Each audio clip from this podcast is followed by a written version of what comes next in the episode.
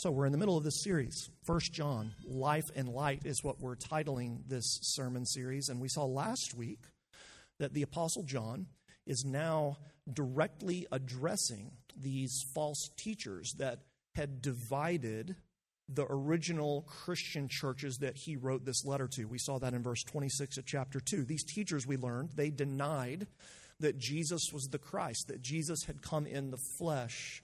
And John has said that that's not just a you know, more liberal version of Christianity, that's a different religion altogether. It's not Christianity at all, the, the message that he has asked them to abide in. And we, we concluded our, our study last week by seeing that Christianity is something that's much more drastic, it's much more radical.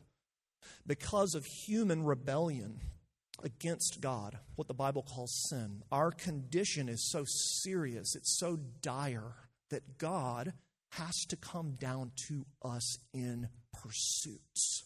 That's what the incarnation is. And as we move into chapter 3, the drastic activity of God in the gospel is seen again. The incarnation, Jesus becoming a man, happened, we see here, so that God could make us a part of his family so that he can be our father and we can be his beloved children. J.I. Packer, uh, in his great book, Knowing God, by the way, Matt read this in CE today. Great minds think alike. This is the exact quote that Matt read in CE. Packer writes this in Knowing God. If you want to judge how well a person understands Christianity, find out how much he makes of the thought of being God's child and having God as his or her father. If this is not the thought that prompts and controls his worship and prayers and his whole outlook on life, it means that he does not understand Christianity very well at all. That's what I want you to hear this morning. In summary, if you're here today and if you're connected to Jesus Christ in faith, your relationship with God is as close to that as a father and child. Do you understand that? Do you believe that? Has that impacted your life? As we move into chapter 3, John is again wanting to encourage us to abide, to abide in the gospel that we heard at first. He's saying here, remember who you are. That's his main message. And as you remember who you are, it will deeply affect the way you live your lives, specifically the way you fight against sin. We'll look at that next week in verses 4 through 10 of chapter 3. So, again and again, we're seeing here that John moves from giving instructive warnings about what is true and about what is false to encouraging us in the gospel. So, last week was the doctrinal test. He said, You can know that you know that you're really one of God's children if you confess that Jesus is the Christ. And this week, he's saying, If you have confessed that, what a drastic thing, what a radical thing has happened in your life. You've entered into, he says, an entirely new family. So we're just focusing really on verse 1 today. I sat down to write the sermon, and it's one of those weeks where I didn't make it past verse 1, and I, what do you know, I had a whole sermon, so we'll stop there. And I want, us to, I want us all to see what kind of love the Father has given to us. What a joyful text this is, that we should be called children of God. So let me just break this verse down chapter 3, verse 1, into three parts for you this morning. Part 1 the kind of love the Father has given us. Look at what John writes. See what kind of love the Father has given to us. Now, the entire concept of God, the creator and sustainer of everything, as Father, that itself was a radical shift for the writers and the hearers of the New Testament. In the Old Testament, um, the people of Israel rarely, if ever, thought about or spoke about God as Father. We learn in the Old Testament that God's name, Yahweh, if you read your Old Testaments and you see Lord in all caps, that's a translation of God's name, Yahweh. That was a revered and hallowed name, and rightly so. But the Old Testament people of God had little concept of the intimacy and the nearness that God desires between him and his people. That is one of many reasons why Jesus, when he shows up on the scene, was so puzzling to the Jews. If you go and read John's gospel, this is his epistle. If you go read his gospel, you'll see this. Jesus, when he shows up and begins his ministry, he spoke about his Father his Father all the time and in a deeply personal and intimate way. If you're new to the Bible, and if you start by reading John's gospel, which I would encourage you to do, I bet that's one of the things you'll notice when you look at who Jesus is and what Jesus says. He talks about God as Father. And the Jewish leaders, the religious people of Jesus' day, had no idea what to do with him. Just one quick example. In John 8, Jesus says this I am the one who bears witness about myself, and the Father who sent me bears witness about me. By the way, good teachers only don't talk like this. Jesus isn't just a good teacher. The things he says about himself make him either a crazy person, as C.S. Lewis said, a, a, a lunatic, a liar, or the Lord. Okay, back to the text. They said to him, therefore, Where is your father? Jesus says, You don't know me or my father. If you knew me, you would know my father also. So notice the language he's using there and the connection he speaks about that he has with his Father. And then Jesus teaches that if we are united to him in his death and in his resurrection through faith, then God is our Father too. When Jesus teaches us to pray, how does he begin? Anybody know? Our Father. Our Father who is in heaven it's an entirely new relational world that Jesus invites us into. An entirely new relational world. Jesus came, Jesus Christ came so that we can have God as a father. And very importantly, he is a loving father. John writes, See what kind of love. See what kind of love the Father has given to us. The Bible everywhere wants you to grasp deeply that God the Father loves you. That word John uses, has given. You see the verb there in verse 1? That's actually kind of an unusual way to phrase it when combined with the idea of love. Think about it. John doesn't say, see how much God loves you. He doesn't say that. That would be true, but that's not what he says. Instead, he puts it a little bit more awkwardly. He says, See what kind of love the Father has given you. That can be translated, See what kind of love the Father has lavished upon you the kind of love the Father has bestowed, bestowed upon you. That's hard for us to get. There's not many contexts in which we bestow love on someone. The best example in our culture is a wedding. Think about a wedding, your own wedding, or the last wedding you went to. When you attend a marriage ceremony, um, it is an intentional bestowal of love. It's one thing to love another person generally and to tell them as much, right? But at a wedding, what you do, if you're the bride or if you're the groom, is you summon up your love. And you stand before your friends and your families and all the authority structures of heaven and earth. And you bestow your love on someone else.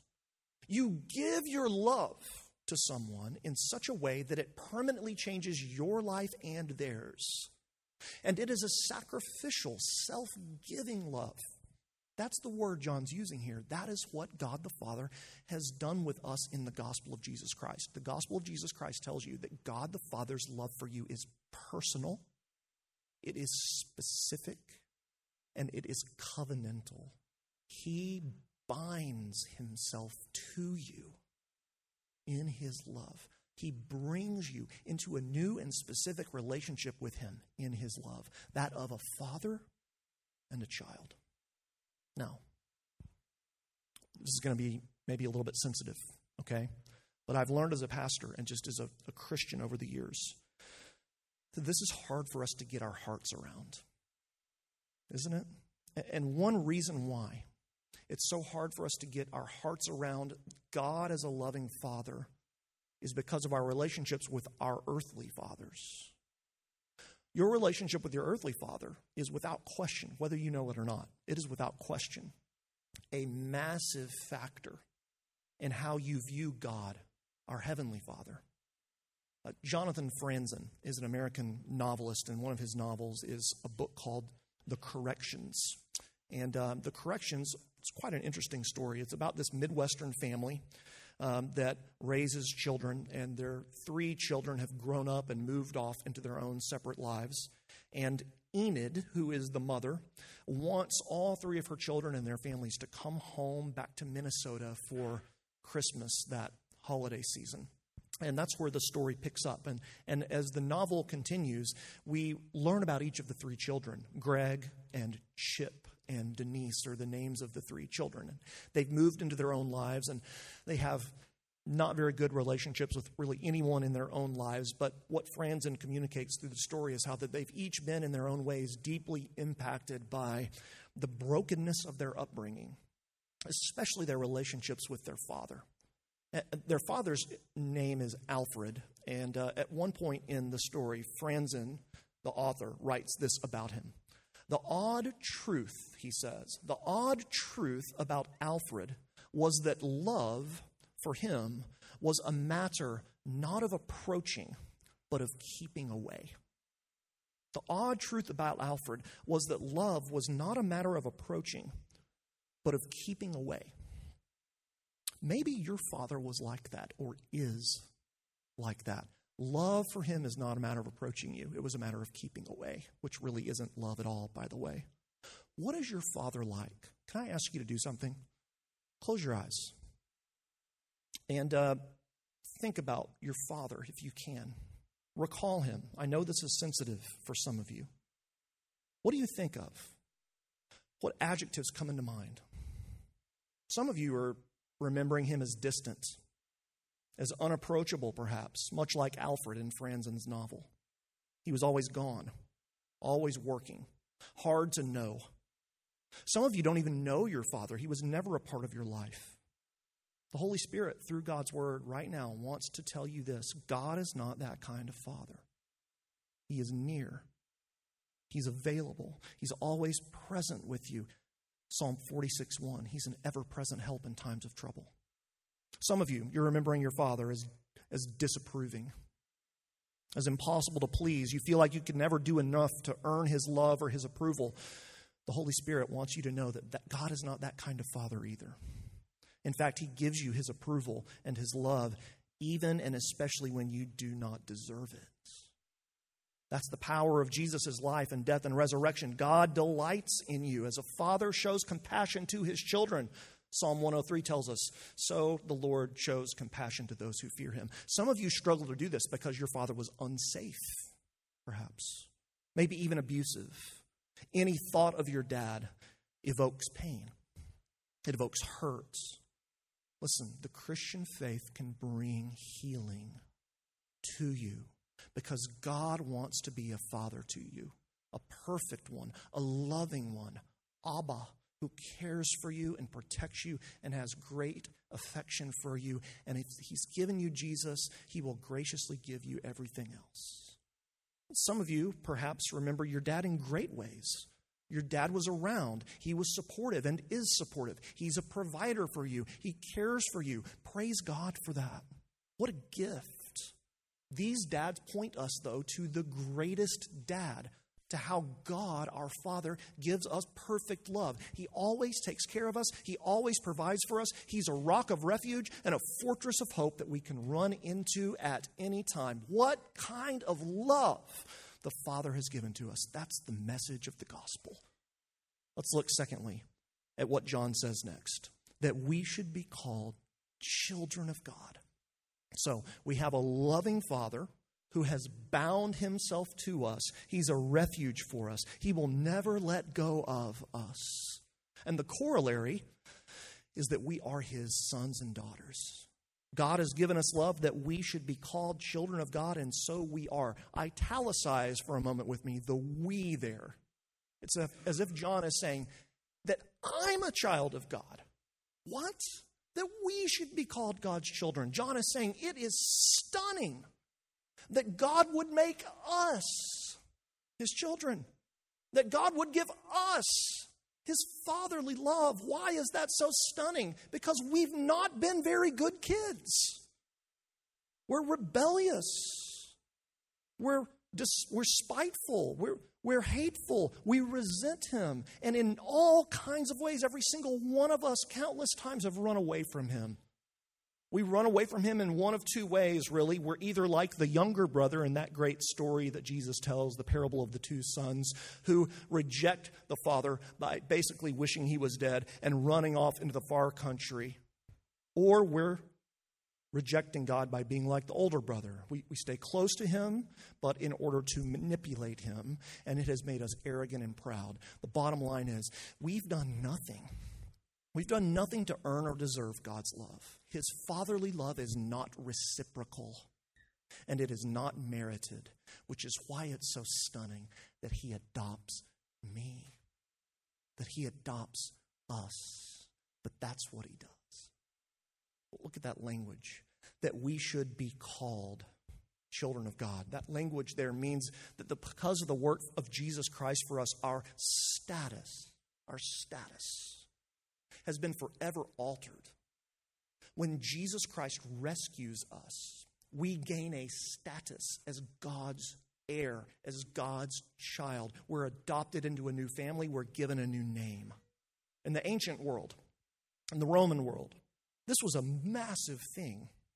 When, when, a, when a child in first century Rome was adopted, he was taken out of his previous state and placed in a new relationship of son to his new father, and all his old debts were canceled.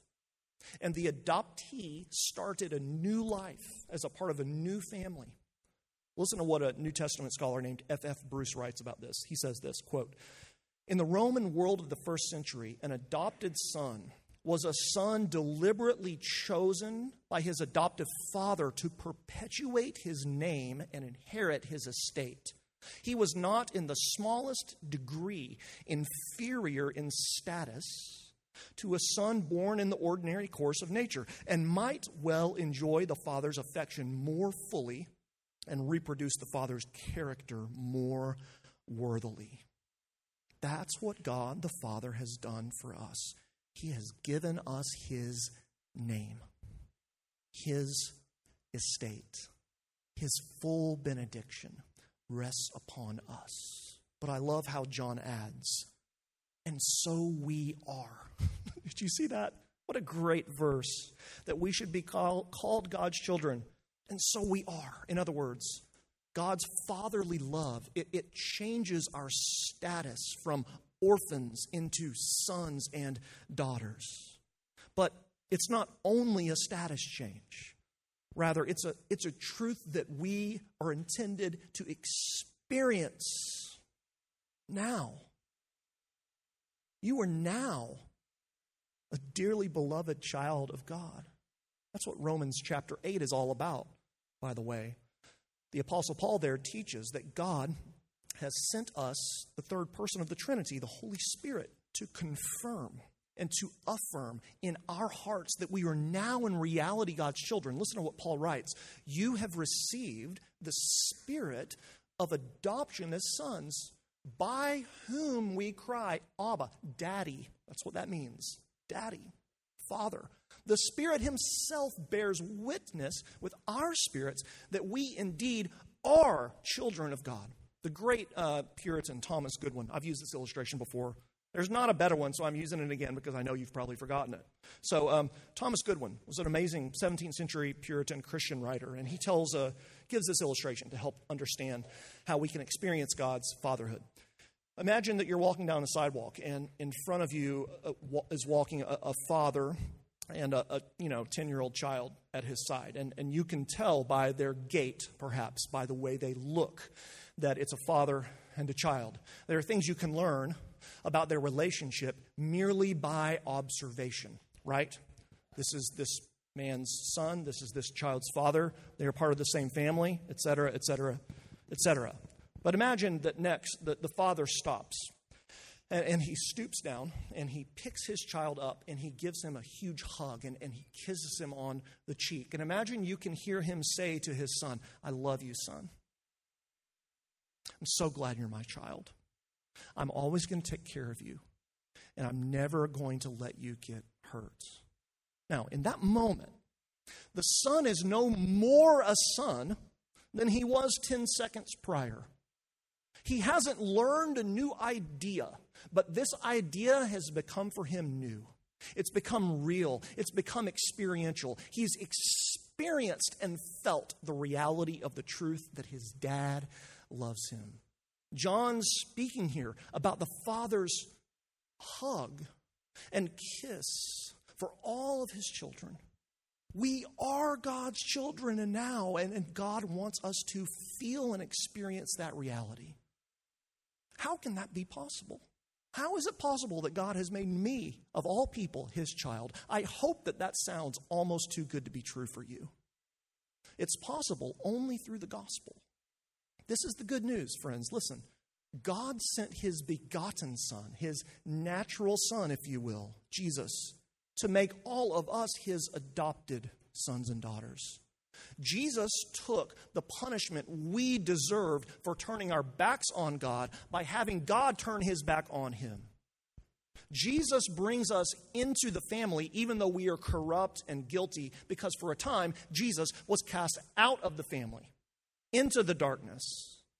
The work of Jesus is what gives us this kind of access to God. It's what gives us this new family. It's what gives us this great Father. How great is the Father's love that we should be called His children? That is what Christ has done. What an impact this can have on your life. What an impact this can have. If you feel like, yeah, I'm a Christian, but I don't really feel like I'm encountering or experiencing God in any sort of real, powerful, or moving way, listen to the reality of your sonship or daughterhood. It can free you. It can change you, it can transform you. Think about what kind of things this can do in your heart. How can you be afraid? How can you be anxious if we have this kind of fatherly love from this kind of God? If He is for us, who can be against us? How can we doubt His provision and care how can we be mistrustful of him when he has fulfilled such great promises to us already in Jesus? This news, it frees us, you see, into bold faith. It gives us new purpose. It transforms our fears into hopes. This news takes away the shadow of guilt, it takes away the pain of our shame. This news changes everything. Can you see it? Does anybody see it? That's the last thing I want you to see. See. That's the first word. Can you see it? Look. Behold what kind of love the Father has. Tim Keller writes on this verse something that struck me for the first time ever this week. He says that John is actually experiencing God's love as he writes this verse. John is experiencing what he's telling us to experience in the writing. It's as if John is saying, 90 year old John, can you believe this? Look at this. Behold this. This is stunning. This is incredible. This is amazing. Do you behold God's fatherly love?